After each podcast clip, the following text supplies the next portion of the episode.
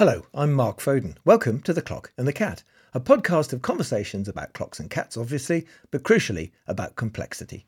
The Clock and the Cat explores the emerging science of complexity, ultimately to help you generate better ideas and make better decisions, whatever you're involved with. This is episode three, and I'm going to be talking with Roland Kupers about what complexity actually is. But before that, if you don't know what The Clock and the Cat is about, please do go back and listen to episode one for a seven minute, no messing introduction to the podcast.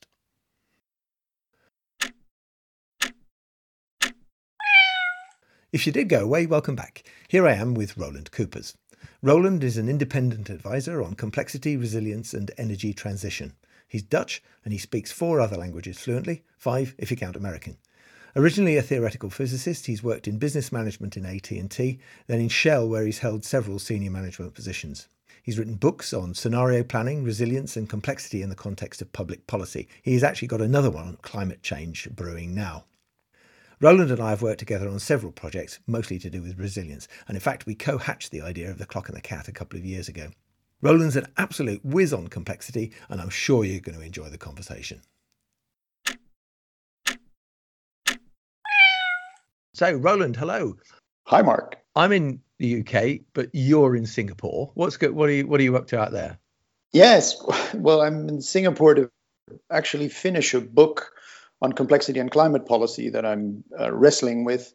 And the other thing that's interesting is Singapore is a real hotbed of complexity, and I'm here a fellow at the Complexity Institute um, at one of the universities. And um, it's such an important topic for the country that they're looking at actually massively increasing the funding for the institute because they really consider it strategic for the future of Singapore. So that's um, a really exciting time to be here. Well, it is. It, it is exciting. Uh, I mean, you did recommend that I went to um, um the Complexity Institute earlier this year, and I, I had a really good time there. And it's um it, it's it's amazing how advanced they are, and uh, the, the Singapore government is in terms of um, complexity thinking. So it's a um, a good place to be to start this conversation, I think. Yeah, I mean, one one of the people who's very close to the government here tells me that every single government minister can answer the question, "What is complexity?" Um, so that which, is, that is cool. Yes, and probably quite rare, I would say, around the globe. Yeah, I'd say it was. So, let, shall we kick off? First question: What actually is complexity, Roland? Yes, well, um, I, you know, I think that's an, a, a, question you can answer at many different levels. But you know what? It, what it, for me, it is. It's the name of a development in Western science over the past couple of decades and the reason that development is important and super fundamental, I think, is because it connects with an age old idea that we celebrate in literature and in art and in music um, and in nature is that everything is interconnected with everything. Um, which is you know a wonderful image and a wonderful statement but in our world you actually want to give that a scientific reality so i think that's what at, at its most fundamental level is what the discipline of complexity is. And you often hear the word complexity in association with complex system or complex adaptive system. Where does this come from? This uh, this idea of the complex system and complex adaptive systems. Well, look, what we refer to as a complex adaptive system is is a, a number of parts that that interact and whether there can be anything whether it's people in an economy birds in a bird flock or or you know all sorts of other elements cars in a tra- in a traffic flow. Um, they're all, they're independent elements and through their interaction they have some sort of collective behavior and they adapt off of each other. I think that's what we refer to as a complex adaptive system. So what's the adaptive bit then? How is traffic and let's say in a city? How is that adaptive well, the, the the the intuitive rendering it is is that the whole is more than the sum of the parts. So so that uh, what you have is you cannot understand traffic flow just from the different pieces. Um, the the famous example is these phantom traffic jams that occur. That all of a sudden, without there being too many cars on the road, you can still have a traffic jam, and that's because of the interaction and the way um, you you get these kind of spring effects and waves that go through traffic that cause these traffic jams. So it's a collective behavior that actually isn't um, easily attributed to the individual to the individual elements of the system. It's not magic. You can understand it. You can model it. Um, but it's it's you know it's literally in a precise way that the whole is more than the sum of the parts. Okay, so the the adaptive bit might be that if these sort of phantom traffic jams occur regularly in uh, in one particular spot, drivers might choose take a different route through the city. Is that right? Yes, that's but it occurs at multiple levels. There's that, but it, even the, the the traffic jam itself comes from because people adapt off of each other's behavior. Somebody hits the brake a little bit too hard, then the person behind them brakes in a slightly different way. So people adapt to each other, and the result is that collective behavior is the phantom traffic jam. Um, it's unlikely to occur at the same spot, right? So so you you you you, you the next day it might be somewhere else so the the adaptation happens at a, a sort of micro level or uh, or multiple yeah. scales or, or, or or what yeah at micro level and at multiple scales depending on the system. Yes. But the, the the essential thing is that we always assume that if you know something big happens that there must be some big cause. And in this case and in these complex systems the wonderful thing is that that's not necessarily the case. Uh, you can have these these collective properties are not really embe- are not embedded in the individual bits. The, the the cliche every every discipline has its cliche, right? And the the cliche is bird flocks and complexity. Um, but their cliche is not without a reason because they actually say something.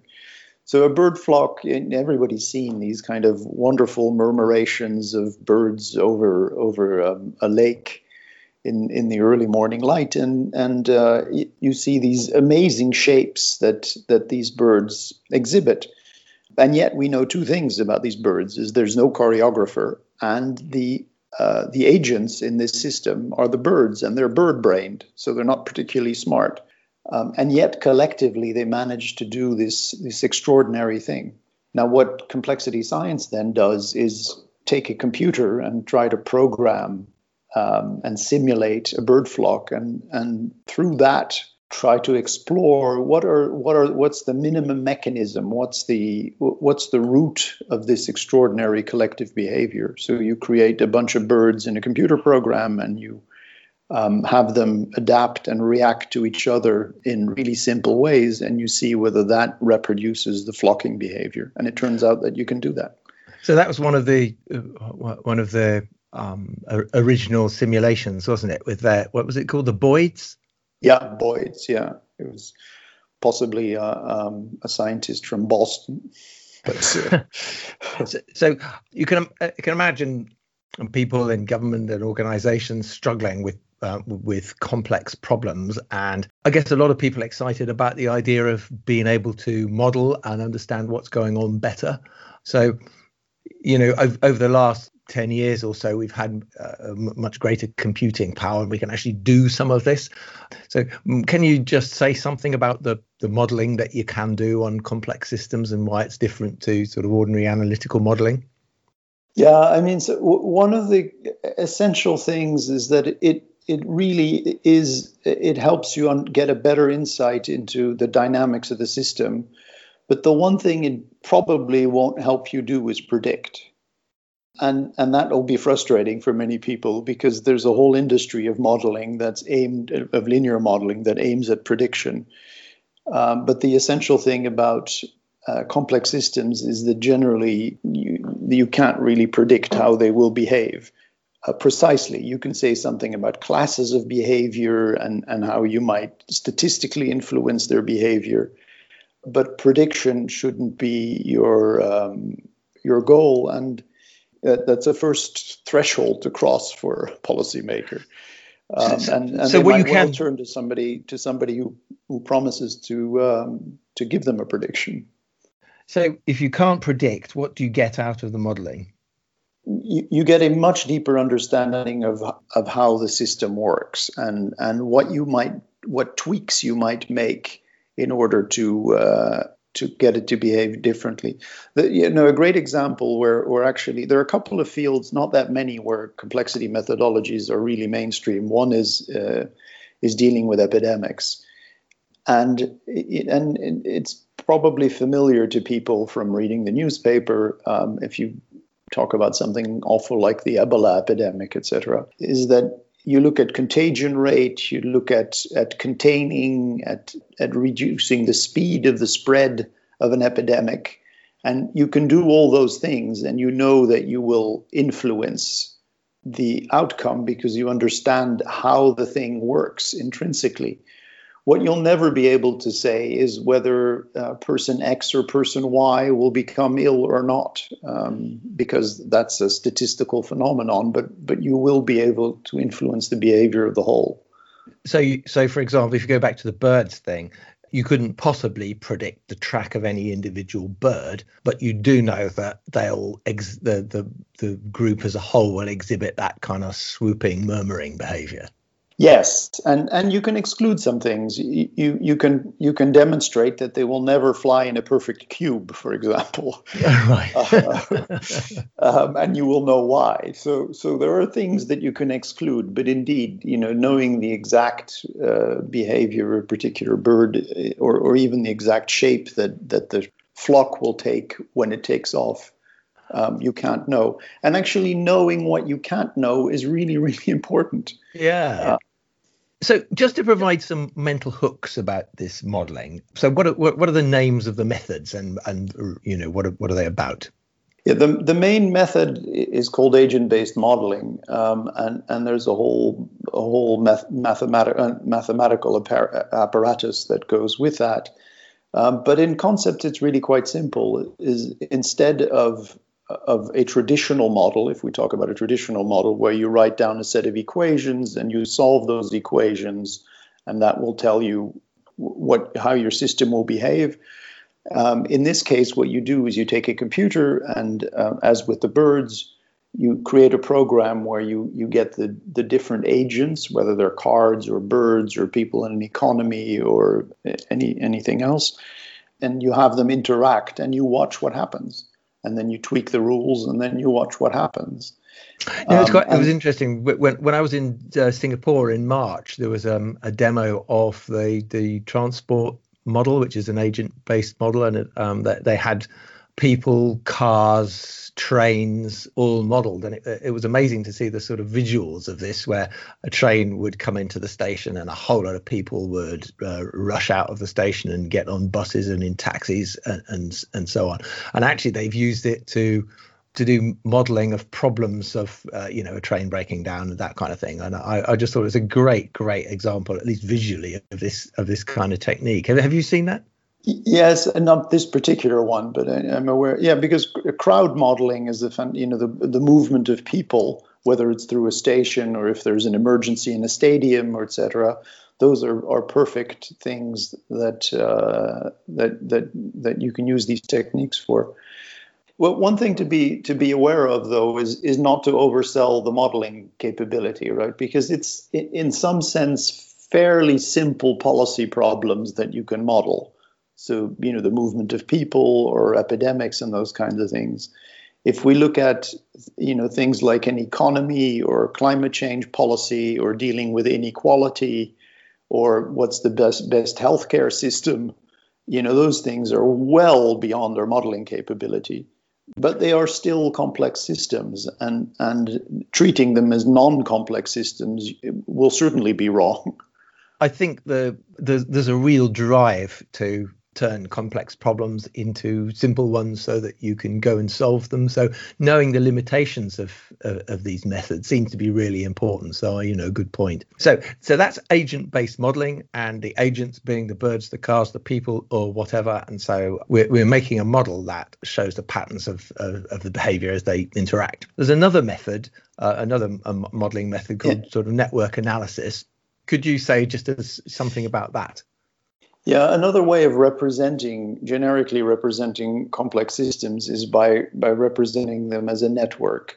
And, and that's in its just like agent-based modeling in many ways is quite simple is is you you you map the the interconnections between the different elements of a network and uh, that unveils the structure of that of that network and and how it drives collective behavior a particularly nice example that I've come across is Um, I recently saw an article that people had taken the uh, uh, the body of law of the European Union, um, which is about fifty thousand laws, and had created a map of the network of those laws, so how they're interconnected. So one law is interconnected with another if it refers to it. So, so that you could imagine that you can draw this big spider diagram of which laws are interconnected which with other laws. And the fascinating thing is then when you apply some basic mathematical analysis to that network, you see that it has the same kind of properties as, as some natural systems have. Um, so that it's not just a random set of connections, but it's actually evolved in, in a remarkably organic way, and it has particular properties. So that actual the the, connect, the network of the laws is is a scale free network. Yes. So what does that mean then? Um, a, a scale-free network is kind of the, uh, the the gold standard of networks. Is is it's they're the most efficient uh, kind of networks that exist, and this is why nature likes them um, because nature, in some sense, is you know either lazy or or or, or economic. If you it tries to organize things um, with the uh, least possible effort, but the greatest possible complexity. Um, and so a scale-free network is one that has uh, a bunch of big nodes and lots of, of less interconnected uh, nodes. The internet is an example of a scale-free network. There are a couple of very large nodes, and they're connected to a bunch of subnodes that are then connected to nodes that are much have much lower connectivity.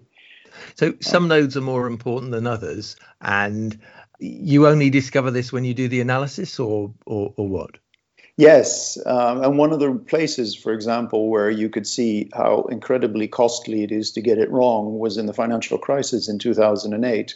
You know, the world central banks were all worried about the health of the of the individual banks, whereas, of course, the thing that society cares about is the health of the banking network. You don't really care if a single bank goes belly up, but you really do care if the banking network fails after the financial crisis, there's been a, a flurry of interest from central banks to understand network the network patterns and the networks of interconnections between banks, because what you're after is is a topology of interconnection that's stable and more resilient to crisis than one that is not. Um, and so it's a completely different way of conceiving of a financial system is that you're not thinking about uh, oh, as long as all my banks are healthy, it'll be great. But you're actually worried about the health of the network as opposed to the health of the individual banks. Well, and that network, including the, um, I don't know, companies or individuals that actually have loans. Well, in this case, there are very there are various ways of conceiving that that network. Basically, they look at the the base that people look at is the credit relationships between the banks. So, you know, who holds the biggest credit relationships with other banks? And because that's typically where banking crises unravel when people's credit, when they, when the banks um, have insufficient cover. So that's the primary focus. So this so is really, so this is interesting. I mean, this is a, a new application. Well, I say new in the last ten years application of complexity thinking, um, which I I think is really exciting. But it, it's not something that's been part of the way of doing things before that, right? Well, you know, nothing is entirely. You know, if you go back uh, into the even the the research offices of the central banks you'll see some junior scientists and who, who were working on this stuff before 2008, but of course nobody listened to them. um, and afterwards they said, ah, we've got some people who understand this stuff, and they were probably hauled into the boardroom to explain what it was all about. But uh, you know, that's I think that's just the normal uh, way the world works, right? Is there?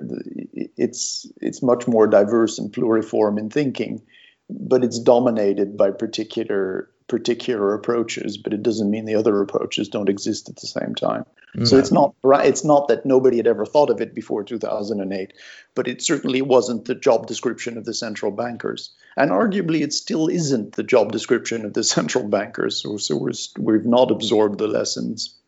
So one of the things I, I, we haven't talked about so far is this idea of emergence, which is an important topic in complexity. So can you talk about can you talk about emergence for a few minutes? Yeah, no, it's a really important idea, and um, I, what it it describes this idea that the whole is more than the sum of the parts, right? That there are properties of a system that that are just of that system as a whole, and what's it, the the way it's described is that those properties emerge from the interaction of the agents. And one particular example I came across recently, which I, I found really interesting, is somebody reframed the idea of, of decisions in organizations. You know, you, when you always talk about so who's the decision maker and you know which minister or CEO took which decision, but that assumes that you know there's kind of a top-down causality. Somebody makes a decision and other people execute it. If you think about a complex system, you can think of decisions actually emerging from an organization through the interactions of all sorts of people an organization functions like an information processing system that comes up with a recommendation, with a, a, decision. And then the role of the decision maker is a very different one, is that that's the person who names and, and crystallizes and formalizes the decision. So decision making then becomes identifying the emergent opinion or, or tweaking it uh, but the, the fundamental process is that in the interaction of the, of the organization, a decision comes out comes about, and then that's named. In a sense, the way a democracy works, right? People vote, and then the result of the vote is identified by somebody, and and and they say, well, this is the winner and and so these it's a it's a very different way of looking at, at these systems. I'm now focusing on decision making, but if, if the flocking behavior of uh, of birds is an emergent is called an emergent property of um, of the underlying set of birds, for example. So yeah, okay, a really important concept to get to also to get an, you know an intuitive sense of so this idea of decisions i'm i'm really excited about because i've got a sense that I'm, I'm, just thinking about an organization i worked with in the in the past. There were probably dozens of times where i'd be walking down a corridor and bump into a few people having a discussion stop for a couple of minutes for a chat suddenly find you're in a 10 minute kind of quite strategic decision. And then um, you suddenly realize that as a result of the conversation, you've understood something, and actually a decision about doing something different is created there and then that, had we not bumped into each other, wouldn't have happened.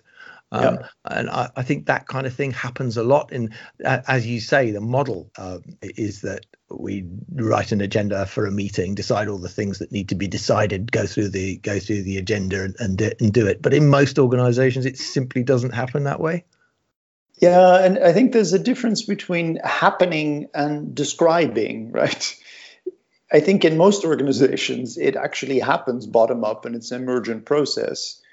Uh, but we just don't describe it that way, and th- that misrepresents the the underlying process. I suspect I don't know for sure, but I, I actually suspect if you take uh, China, for example, right? Most people refer to China as, you know, an authoritarian state where decisions are all made top down, and that's why it's so easy because you've just got a couple of people with lots of power and they run the place. I, actually suspect that's the same kind of misrepresentation. Yes, it's a it's a very centralized system, uh, but I suspect that the decisions are pre-cooked, and at the same in the same way, are, the or endless debates between cities and state-owned companies and individuals, etc. And the central person does have the power to then bless a particular decision. But seeing a system like China as a much more decisions being much more emergent than top down, I think is valuable and and uh, is a much richer framing of what happens in reality. And it also gives you a sense of the constraints. They can't turn on a dime actually, because they need to carry the system with them. So the turning on a dime thing um, makes me think about change in organisations, and I, I know that uh, lots of folks listening to this podcast are, will be interested in change in their uh, in their organisations. So it'd be really good to talk for a while about how that happens and Um, and I'm thinking particularly this idea of um, uh, tipping and phase transitions. Yeah, you know, there's obviously the idea of tipping point got enormous press um, through through um, this book a couple of years ago. The Gladwell book. Yes, the Gladwell book. But the, the actually, I always think that the, the more interesting thing is what happens before the tipping point, right? The tipping point is the result of something that happens before. Um, and uh, you some, sometimes compare it to a pot of boiling water, right? Is at some point the water boils, but actually there's all sorts of stuff that happens before, so that suddenly it boils. And if you're interested in change in an organization, it's the stuff that happens before that leads to a sudden transition that you're interested in. Simply saying, oh, there was a sudden transition is actually not very interesting. So, what uh, the study of complex systems help you see is what are the conditions, what are the things that happen before these sudden transitions. So, first, it helps you understand that sudden transitions are possible which is a huge thing, right? Because it, mostly we assume that everything's gradual and, and incremental and linear, etc. And having these discontinuities is not really in our vocabulary and is an uneasy thing. Uh, I think a great example is what you're seeing now around the world is these introductions of uh, the attempt to uh, reduce plastic consumption uh, in particular, throw one use, throwaway plastic bags. And this started, one of the early places where this happened was in Ireland. I think it was 2009, if I remember correctly. And there was a deal between the Ministry of Finance and the Ministry of the Environment that they would introduce a very small tax on plastic bags, and it would be great for revenue for the state. And the Environment Ministry would be happy because it would gradually reduce plastic bag consumption. Um, and to everybody's surprise and, and, and slight sadness in the finance department, within three months, uh, plastic bag usage had virtually disappeared. So you, you had a sudden transition.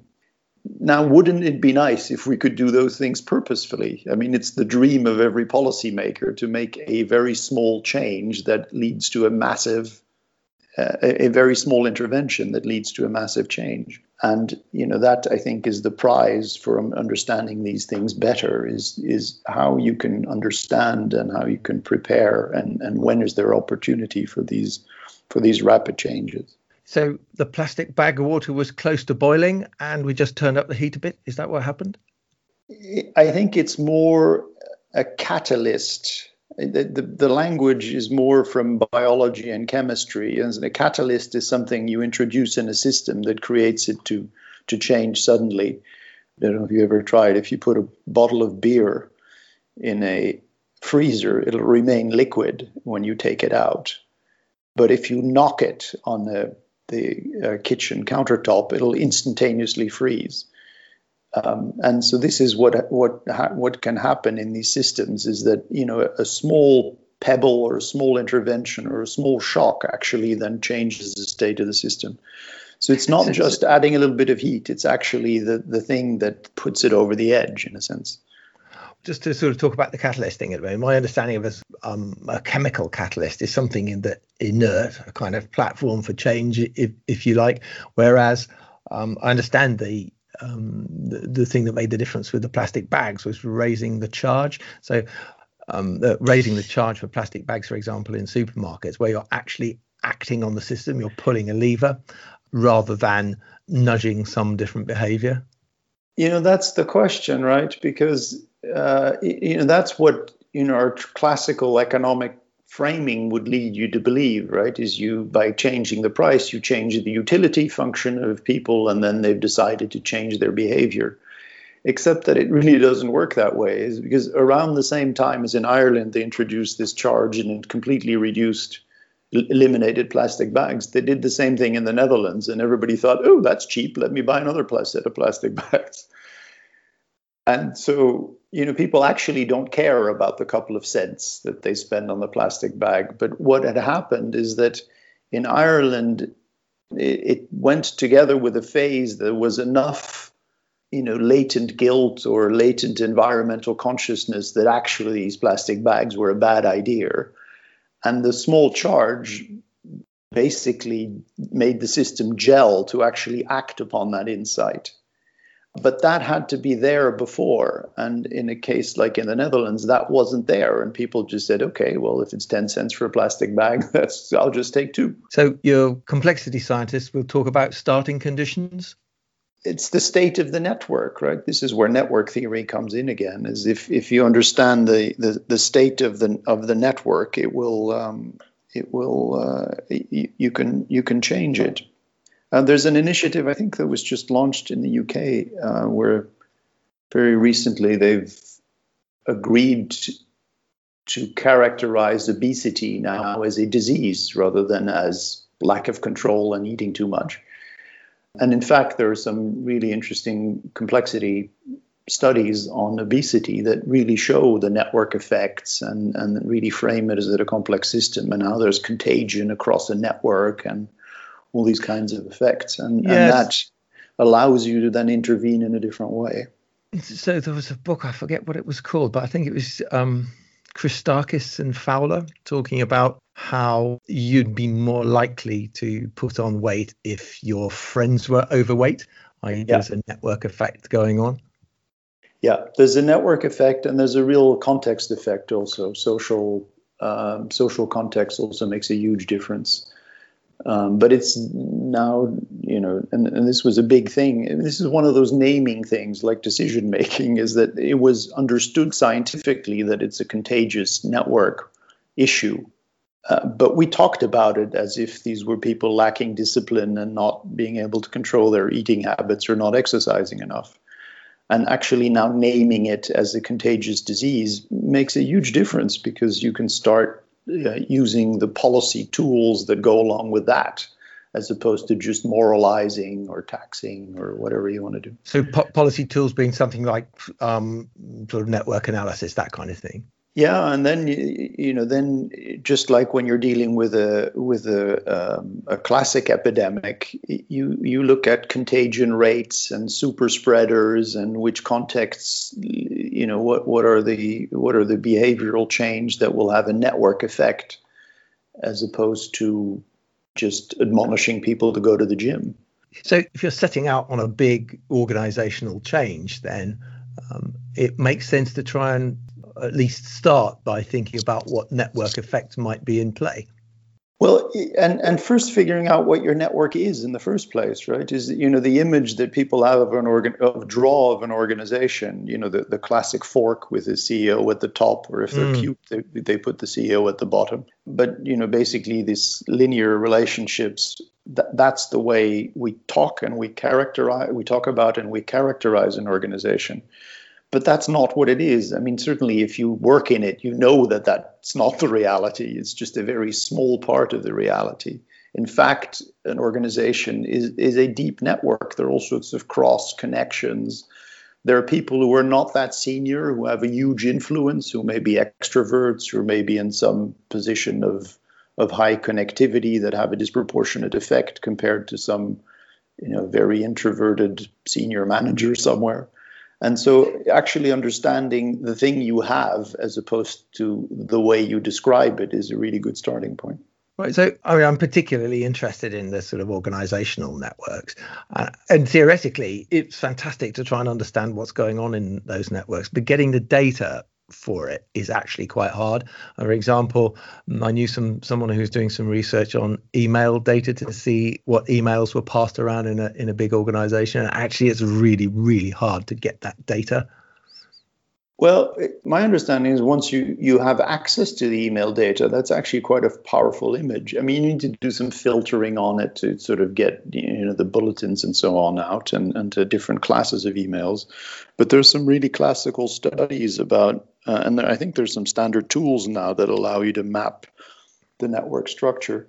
There's an amazing paper that came out fairly recently where somebody looked at all the websites of the US government, which are hundreds of thousands, and mapped the network of how they referred to each other. And this is all public information, right? And it's literally millions and millions of connections. And, and it created a, a map and a, a network structure of, of the and it's a proxy, obviously, right? And, and you have to worry whether the proxy is a good one. But it did show, you know, which states and which cities were more interconnected, interconnected than others, and which organizations had influence across the country, etc.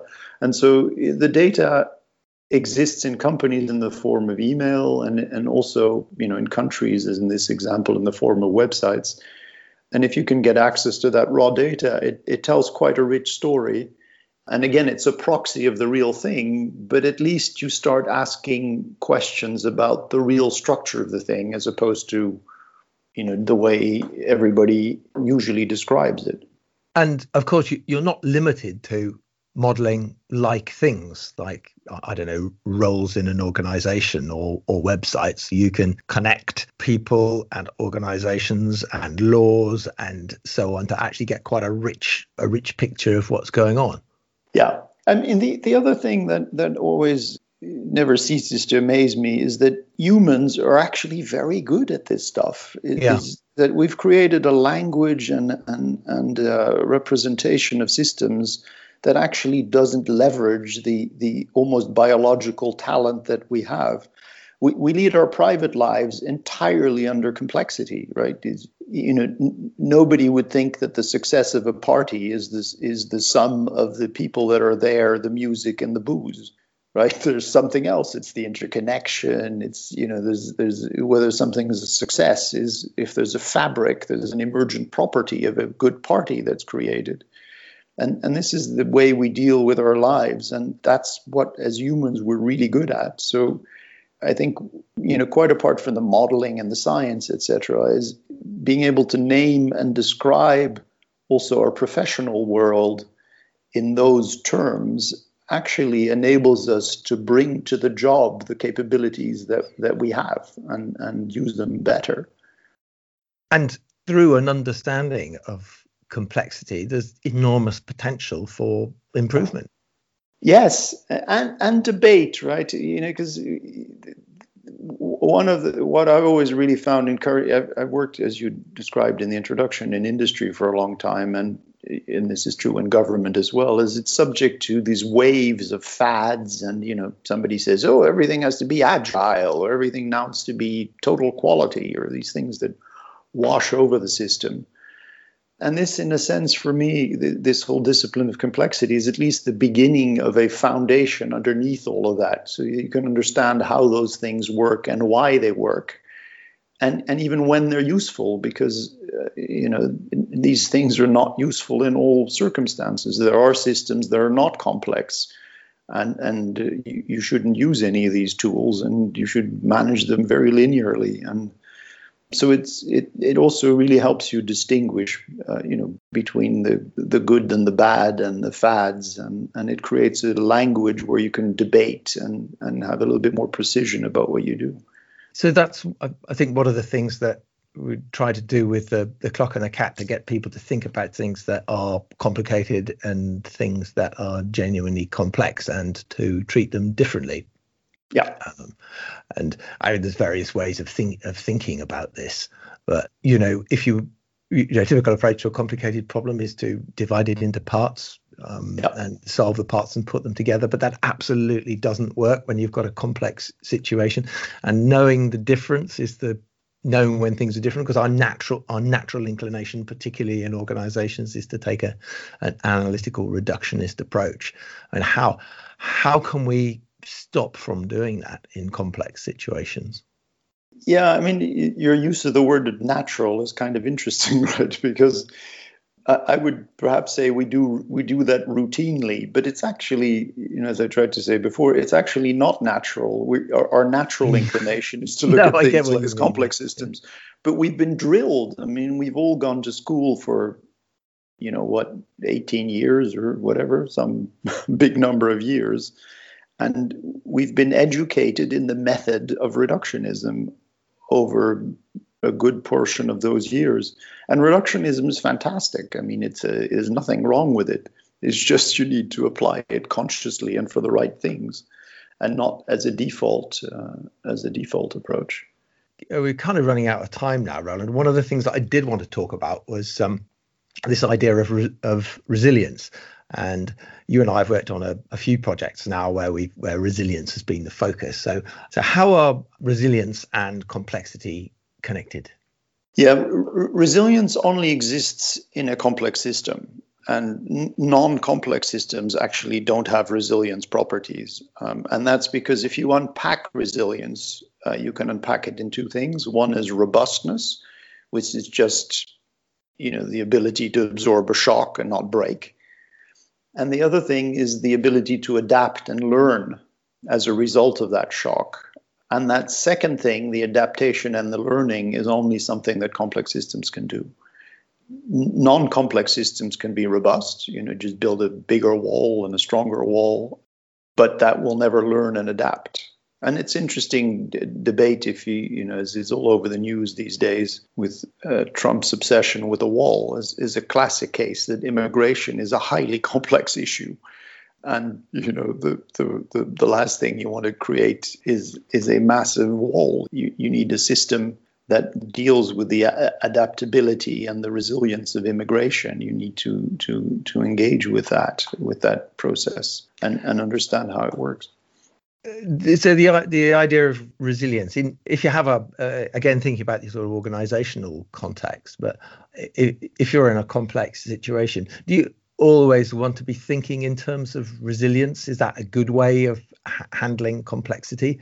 Or because uh, it seems to me that it's a much more tangible idea. Um, people we really don't want to have complexity. However, resilience sounds like a good thing to have. Uh, is that a, um, a, a, more palatable message in this in this domain? No, I think no, I don't think so. Because what happens is people then confuse com- complex with the, the colloquial term of something that's messy, or that you know you have a complex relationship with your brother-in-law or whatever, and, and that's a fine meaning for the word. But in this case, complex with a big C actually has a different meaning, and it's an unfortunate choice of word. But here we are and so if they can't dissociate that emotion from the word then then we have a problem and we do to a certain extent. But the the uh, uh, but resilience is just one property of complex systems. So if yeah, if you're interested in resilience, then if that's important for the particular organization or system you're concerned with,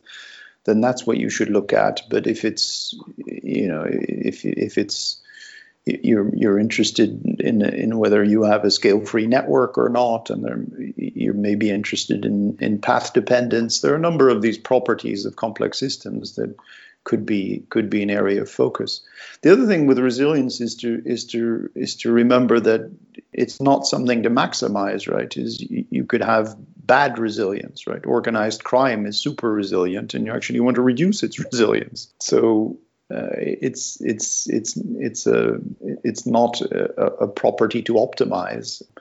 Uh, in some cases, yes. In some cases, no. But again, it's just one of property of a complex system. So I, I would counsel against saying, "Oh, forget about this complexity stuff. Let's just look at resilience." Okay, so that's uh, that, that's useful. So, so one last question I'd like to ask.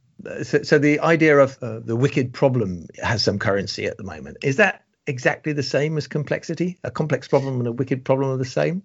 Yeah, I think so. And and what's you know, no no word has exclusivity, nor should it. But I, I think complexity, for me, is kind of the umbrella term over a whole load of things that have come before it. I mean, it's clearly not that one day people woke up and say, oh, right, complex systems. It builds on systems thinking from the 1960s and cellular automata and all sorts of ideas in biology.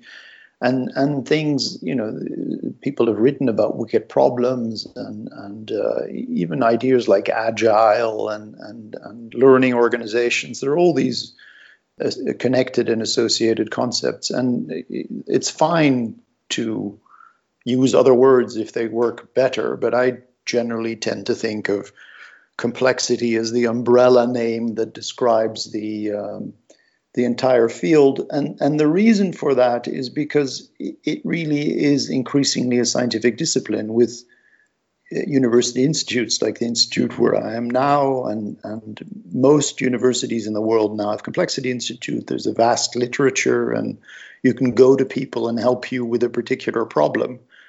and there are no professors in wicked problems, or or very few. No, well, occasional university has, but well, but it's that, not that, a discipline. That's interesting. Um, so, with that, if you're in, if you're interested in hearing more about uh, learning about complexity, then Roland and I in episode four are going to have a conversation about learning about complexity, so we can talk more about that then. Roland, thank you very much indeed. That's been hugely useful. Yes, Mark, always fun to chat. so that's it. Before we finish, if you found what you heard useful, please do subscribe. As I said, we've got Roland coming up in episode four again.